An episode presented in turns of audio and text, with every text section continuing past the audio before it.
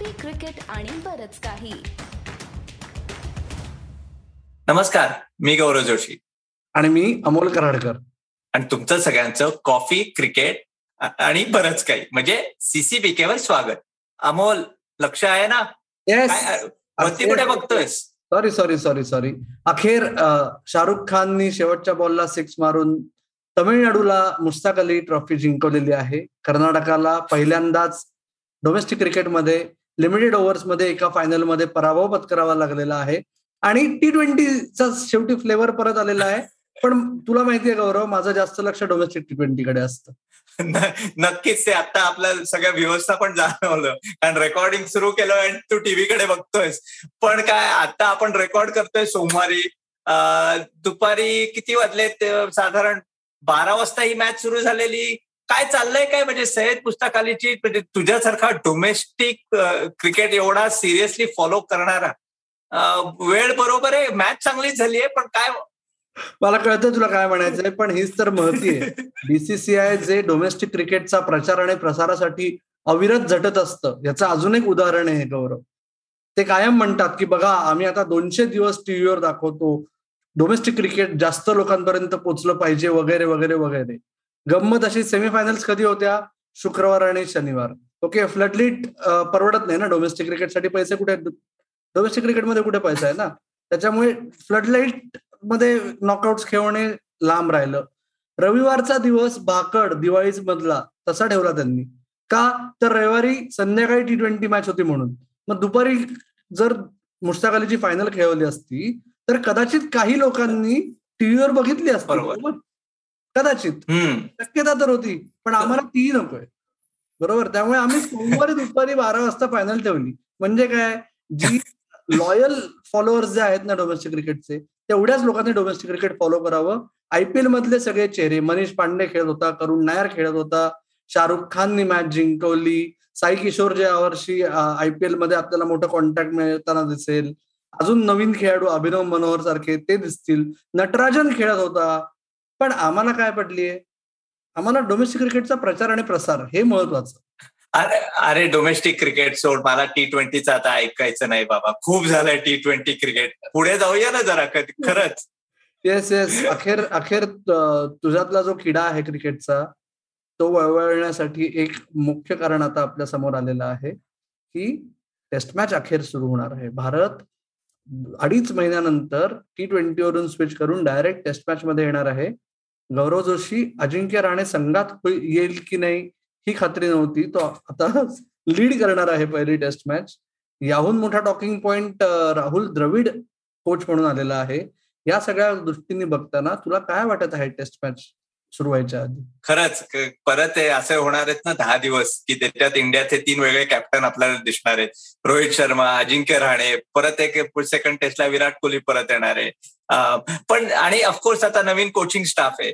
पण एक coaching staff Rahul द्रविडचं म्हटलं ना की कुठेतरी आपल्याला ते अंडर नाईन्टीन डेव्हलपमेंट सिस्टीम इंडियाच्या समोर येते. आणि ती डेव्हलपमेंट सिस्टीम म्हणजे इंडिया ए टूर कारण त्यांनी हे खूप मोठ गेले पाच वर्ष मी बघतोय इथे ऑस्ट्रेलियात बरेच वेळा आले त्या टूर्स कव्हर केल्या आहेत की इंडिया ए वर एवढा फोकस केलेला आहे आणि त्यामुळे रिझल्ट पण चांगले दिसलेले टेस्ट मॅच कडे जायच्या आधी मी तुला विचारणार आहे कारण मी जेव्हा इंडिया ए चा स्क्वॉड जो आता साऊथ आफ्रिकेत चाललेला आहे आणि हे बरंच राहुल द्रविड चांगलं एक म्हणजे गेले पाच वर्ष करतोय जिथे मेन इंडिया टीम जाणार आहे त्याच्या आधी तो दोन महिने तीन महिने किंवा सहा महिने आधी एक इंडिया ए टूरचे प्लेयर्स पाठवतो. त्यांना तिथे कसं एक्सपोजर मिळतं त्याप्रमाणे सिलेक्शन साऊथ आफ्रिकेची तेव्हा डिसेंबरमध्ये टूर त्याप्रमाणे होईल.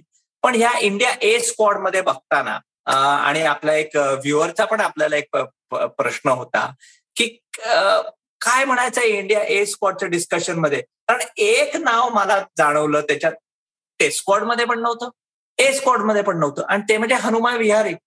त्यांनी तेव्हा शेवटची त्याची टेस्ट मॅच होती. तेव्हा त्यांनी सिडनीमध्ये माझ्या शहरात अरे तो एका पायावर उभा राहिलेला. आणि तीन साडेतीन तास त्यांनी बॅटिंग करून ड्रॉ केली ती मॅच त्याच्यामुळे इंडिया ऐतिहासिक सिरीज जिंकले. त्या माणसाला काय सिलेक्टर्स राहुल द्रविड सारखे लोक पण विसरून गेलेले की त्याचं नाव नव्हतं आणि नंतर मग खोडून आत आणलंय? काय झालं ते जरा सांग ना. सगळी सावरा सावर चालू आहे गौरव. आणि तू जो उल्लेख केलास तर आपला जो व्ह्युअर आहे त्याने युट्यूबवर आपल्याला एक कमेंट केली होती अमेयद गुनर नावाचा की इंडिया ए स्कॉडबद्दल थोडी चर्चा केली तर बरं होईल. आणि हनुमा विहारीपेक्षा जास्त मोठा टॉकिंग पॉइंट कसा असेल इंडिया ए साठी? एक सांगतो की ईशान किशनला सुद्धा टी ट्वेंटी सिरीज नंतर इंडिया ए बरोबर तिकडे पाठवणार आहेत आणि तो मेन विकेट किपर असणार आहे.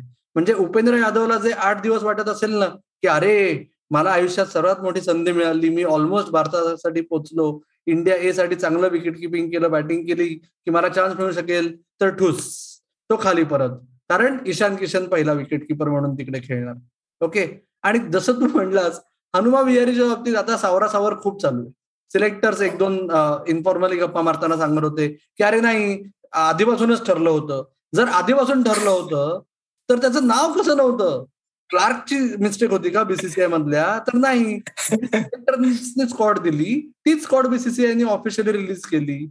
आता काय म्हणतात की हनुमा विहारी हा साऊथ आफ्रिकेत शुअर शॉट अकरा मध्ये असणार आहे. म्हणून त्याला तिकडे जाऊन तयारी करणं बरं आहे. जास्त.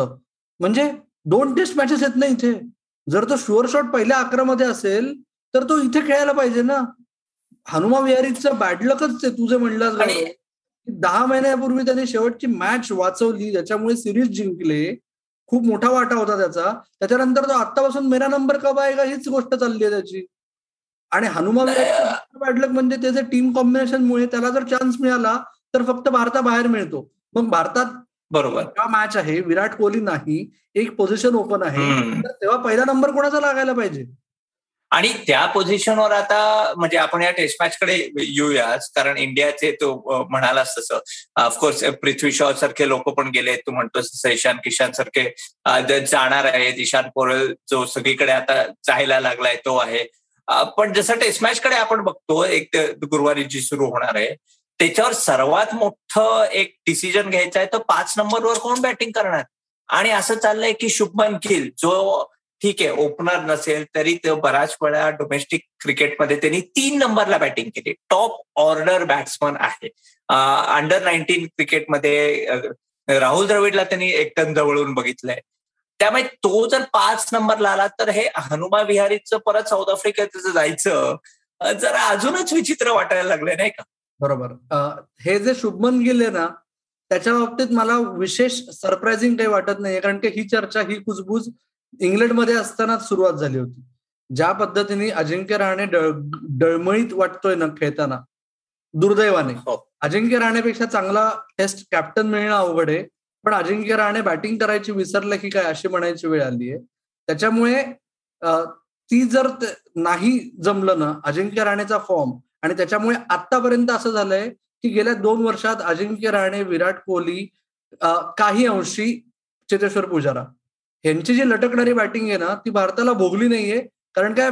बोलर्सनी ते सावरून घेतलंय. पण ती जर अशी एकदा आली ना तर मग ते शेकेल. मग मग ते अचानक दोन एक किंवा दोन बॅटर्स संघाबाहेर जातील. राईट त्याच्यामुळे त्याची तयारी करण्यासाठी म्हणून शुभमन गिल आणि माझ्या मते गौरव ही काय वाईट मूव्ह नाहीये म्हणजे.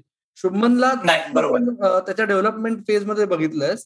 तर शुभमन गिल हा कुठेही खेळू शकणारा खेळाडू आहे. आणि तो जर कॉन्फिडंट आहे आणि त्याच्यात तुम्ही इन्व्हेस्ट करायचं म्हणलंय तर फक्त त्याचा हनुमा विहारी करू नका. त्याला डिसेंट रन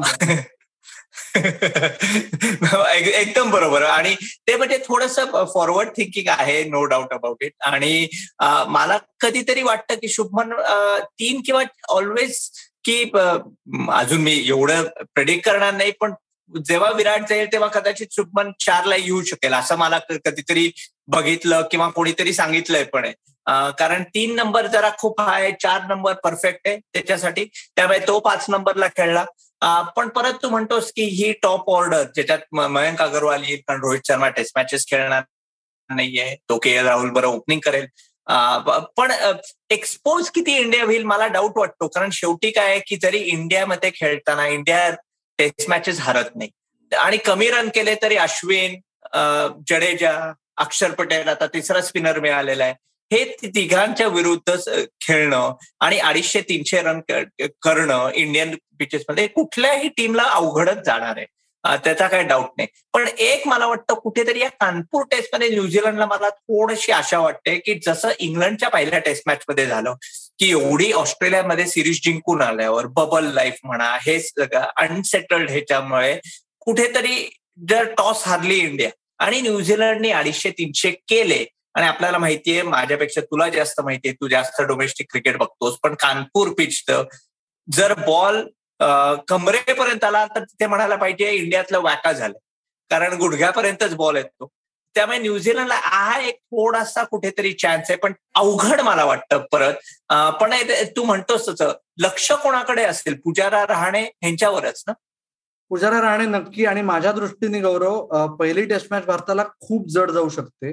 कारण आपण बघितलं गेल्या आठवड्याभरात केन विल्यमसननी टी ट्वेंटी मधून माघार घेतली का? तर शेवटी एकदम टेस्ट मॅच मोडमध्ये स्विच करण्यासाठी आपण जे बघतो खेळाडूंना आणि जे आपण बोलतो की हजार हजार रेड बॉल ड्रिल्स करावे लागतात नॉक करावे लागतात की तो कॉन्फिडन्स येतो. शेवटी व्हाईट बॉलनी करून आणि रेड बॉलमध्ये डायरेक्ट गेलं की लगेच एक्सपोज व्हायची शक्यता असते. की ते या न्यूझीलंड टीममध्ये विशेषतः त्यांचे जे दोन खंडवीर आहेत ना केन विल्यम्स आणि रॉस टेलर ते बरेच दिवस आता टेस्ट मॅच मोडमध्ये जात आहेत. आणि दोन टेस्ट मॅचेस डब्ल्यूटीसी साठी महत्त्वाचे आहेत. शेवटी वर्ल्ड टेस्ट चॅम्पियनशिप साठीची सिरीज आहे ही. त्याच्यामुळे ते खूप सिरियसली घेत आहेत. त्याच्यात जर ती पहिली टेस्ट मॅच चांगली चालली त्यांची तर काही सांगता येत नाही. पण जसं तू म्हणलास तसं की शेवटी काय भारत घरी खेळताना बाहेर जाऊन भारताने पेस बॉलिंग इतकी मजबूत केली आहे की तिथे गडबड होते तिथल्या होम टीमची इकडे आल्यानंतर बिंग आणि मला हे वाटत नाही की आउटराईट भिंगरी असेल ही किंवा आखाडा असेल रादर भिंगरी असेल. तीन साडेतीन दिवसाची टेस्ट मॅच म्हणल्यानंतर शक्यतो भारताने हारायचं काही कारण नाहीये. पण न्यूझीलंडच्या दृष्टीने मला एवढंच वाटतंय की ते दोन फॅक्टर जे आहेत ना रॉस टेलर आणि केन विल्यम्सन यांच्यावर मदार आहे न्यूझीलंडची बरोबर. आणि Ross Taylor Neil Wagner Tom Latham हे सगळे जे खेळणारे आहेत अमोल तू म्हणालास तसं हे म्हणजे इंडिया जोपर्यंत न्यूझीलंडला टी ट्वेंटी वर्ल्ड कपमध्ये खेळत होती त्यावेळीच इंडियात येऊन बसलेले त्यामुळे त्यांची पण क्लायमेटायझेशन म्हटलं प्रॅक्टिस बघितली तर इंडियन प्लेयर्स पेक्षाही जास्त झालेली आहे. तरी म्हणून मला वाटतं की पहिली जी टेस्ट मॅच आहे ती कुठेतरी जवळपास होईल. पण शेवटी काय रे तो एक घरातच आपण. त्यामुळे शेवटचा रस्ता कसा असतो कुठे मिळेल ते सगळं माहिती असतं. तर त्या प्रकारे इंडिया मला वाटतं जिंकेल. दोन फास्ट बॉलर्स कोण असतील? कारण हे तीन स्पिनर असणार हे ऑब्विस आहे. दोन फास्ट बॉलर्स कोण? उमेश यादव आणि इशांत शर्मा? होपफुली होपफुली कारण हे दोघ जण सर्वात एक्सपिरियन्स बॉलर्स आहेत. त्या दोघांसाठी सीझन सुरू होत आहे आणि दोघांची घरी कामगिरी खूप चांगली राहिलेली आहे. विशेषतः उमेश यादवची. त्याला चान्स मिळणं फार महत्वाचं आहे. कारण काय परत तुम्हाला साऊथ आफ्रिकेला जाताना जर बॅकअप म्हणून लागला तर उमेश हा पहिला नंबरचा बॅकअप आहे. त्याच्यामुळे त्या दृष्टीने मला असं वाटतं की होपफुली बाकी काही एक्सपेरिमेंट न करता हे दोन फास्ट बॉलर्स असावेत. मला फक्त गौरव माझ्या दृष्टीने शेवटचा एक मुद्दा तुला विचारायचा आहे. तू मगाशी उल्लेख केलास राहुल द्रविडची सुरुवात टी ट्वेंटी सिरीजनी चांगली झाली आहे. पण तो स्वतःच म्हणला की या तीन टी ट्वेंटीजमध्ये विशेष काही बघायला नको. मला विचारायचं आहे तुला की राहुल द्रविडचा टीम कोचिंगचा अनुभव हा फक्त अंडर नाईन्टीन आणि इंडिया ए येस आयपीएल केल्या त्यांनी दोन टीमसाठी पण मोठ्या प्रेशरवाला ओके टेस्ट टीम्स शेवटी आतापर्यंत भारतासाठी राहुल द्रविडचं जे योगदान आहे ना ते कोचिंग पर्स्पेक्टिव्हनी कायम थँकलेस आहे. की तो आणि रिझल्टचं प्रेशर नाही असा जॉब होता. तर ते एकीकडे रिझल्टचा विचार करून दुसरीकडे ही जी नवीन फळी तयार करायची हे सगळं किती आव्हानात्मक आहे राहुल द्रविडसाठी. सॉरी गौरव आव्हानात्मक म्हणजे मराठीत चॅलेंजिंग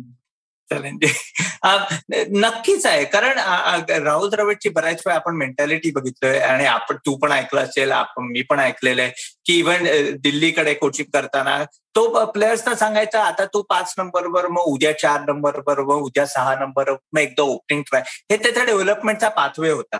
पण इथे तू टेस्ट मॅच मध्ये जरा एक बॅट्समन सेटल्ड असताना त्याला सांगणं उद्या तू विराट कोहलीला सांगणं की आता कदाचित शुभमनला मला चारला बघायचे तू तीनला जाशील का? हे एवढं सोपं नाही जाणार. त्यामुळे ह्या थोड्याशा एक्सपेरिमेंटेशनच्या मेंटॅलिटी जी आहे राहुलची. ही तो कशी मेन टीमवर अडॅप्ट करतो हे बघायला पाहिजे.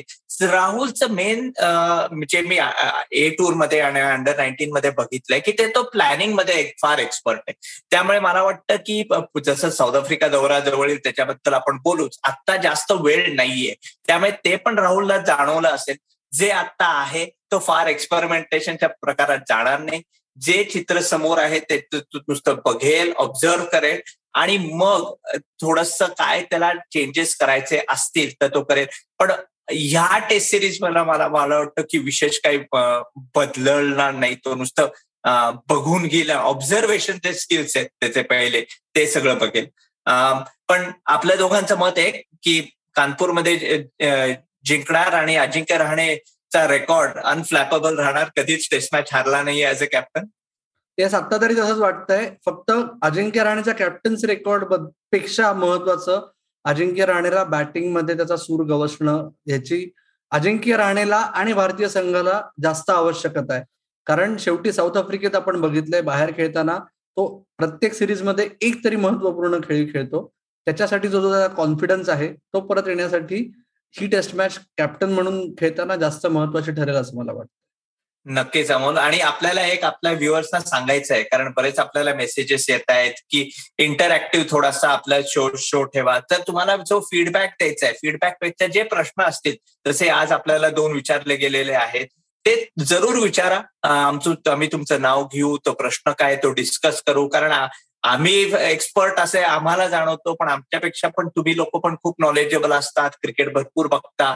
तर आम्हाला तो फीडबॅक आहे प्रश्न आहे तो विचारत राहत नाही का मग येस जरूर. आणि त्याच नोटवर आपण शेवटचा अजून एक प्रश्न हेमेंद्र देवधर यांनी विचारला होता की टी ट्वेंटी वर्ल्ड कप मधले अनुभव जे मागच्या वेळेस आपल्याला सुनंदन दिले असताना थोड्या गप्पा मारल्या होत्या आपण शेवटी. तर हेमेंद्र यांचा प्रश्न आहे की भारताची एकीकडे पडझड चालू होती आणि Pakistan was on a roll till semifinals तर प्रेस बॉक्समध्ये काही ऑकवर्ड एक्सपिरियन्सेस आले का? का पाकिस्तानचे पत्रकार मच्युअर होते? तर देवेंद्र पाकिस्तानी पत्रकार ही खूप अजब कहाणी आहे. म्हणजे एक कॅटेगरी असते पिकनिकला आलेले आणि दुसरी असते सिरियस पत्रकार. तर सिरियस पत्रकारांची जास्त इंटरॅक्शन होतं कारण काय ते वेगवेगळ्या टोर्नामेंट्सला भेटतात. आणि बाकीचे पत्रकार म्हणजे पाकिस्तानी पत्रकारांची इंटरॅक्शन खूप झालं. पण एकदा आम्ही गप्पा मारत होतो जेवत होतो स्टेडियममध्ये नाही नॉन मॅच डेला. तर तेव्हा आम्ही बरंच ऑलिम्पिक मुवमेंटबद्दल पण चर्चा केली पाकिस्तान मधल्या आणि त्यांचं म्हणणं होतं की तुमच्या ऍथलीट्सना ऍटलीस्ट आता बेसिक सपोर्ट आहे. पाकिस्तानमध्ये अजून काहीच नाहीये. आणि दुसरी गोष्ट प्रेस बॉक्समध्ये असं नाही होत हेमेंद्र की खूप कमी वेळ होतं. म्हणजे बांगलादेश खेळताना होतं जास्त. पण आमची टीम चांगली खेळते आणि तुमची टीम वाईट खेळतीये. म्हणून एकमेकांवर थोडस स्लेच करणं हे प्रेस बॉक्समध्ये नाही होत. काय एकदम प्रोफेशनली प्रश्नाचं उत्तर दिलेलं आहे पण खरंच प्रेस बॉक्समध्ये आम्ही खरंच तू म्हणालास तसं बांगलादेश सोडले तर सगळे देशात ते खूप प्रोफेशनल असतात. जसा आपला शो पण अमोल खूप प्रोफेशनल चालू आहे. कारण आपले व्ह्युअर्स बघतात आपल्याला ऐकतात. आणि आपल्या गेस्टना पण तेव्हा असतो त्यांच्या पण व्ह्युअरशिप वाढते. लोकांना पण त्यांचा ते फीडबॅक देतात ते पण आम्हाला आवडतं. तर ते सगळं तुम्ही परत देत जा. अमोल आपण कुठे कुठे आपला शो असतो तो तो परत आता लोकांना पाठच असेल पण एकदा सांग बघू. येस जरूर गौरव. तू म्हणलास तसं की आपलं युट्यूब चॅनल जे आहे कॉफी क्रिकेट आणि बरंच काही हा त्याचा पत्ता आहे. तिथे येऊन तुम्ही आमच्या गप्पा आणि आपल्या पाहुण्यांबरोबर मारलेल्या गप्पा बघू शकाल. त्याच फक्त ऐकायच्या असतील तर कॉफी क्रिकेट आणि बरंच काही याच नावाने आपला पॉडकास्ट तुमच्या पसंतीच्या पॉडकास्टिंग ऍपवर तुम्हाला ऐकता येईल. आणि तुमचा प्रतिसाद किंवा तुमचा अभिप्राय देण्यासाठी आपलं फेसबुक पेज इंस्टाग्राम हँडल अथवा ट्विटर हँडल आहे सीसीबी के मराठी. तर मित्र आणि मैत्रिणींनो बघत राहा ऐकत राहा आणि आमची वाट पाहत राहा. धन्यवाद.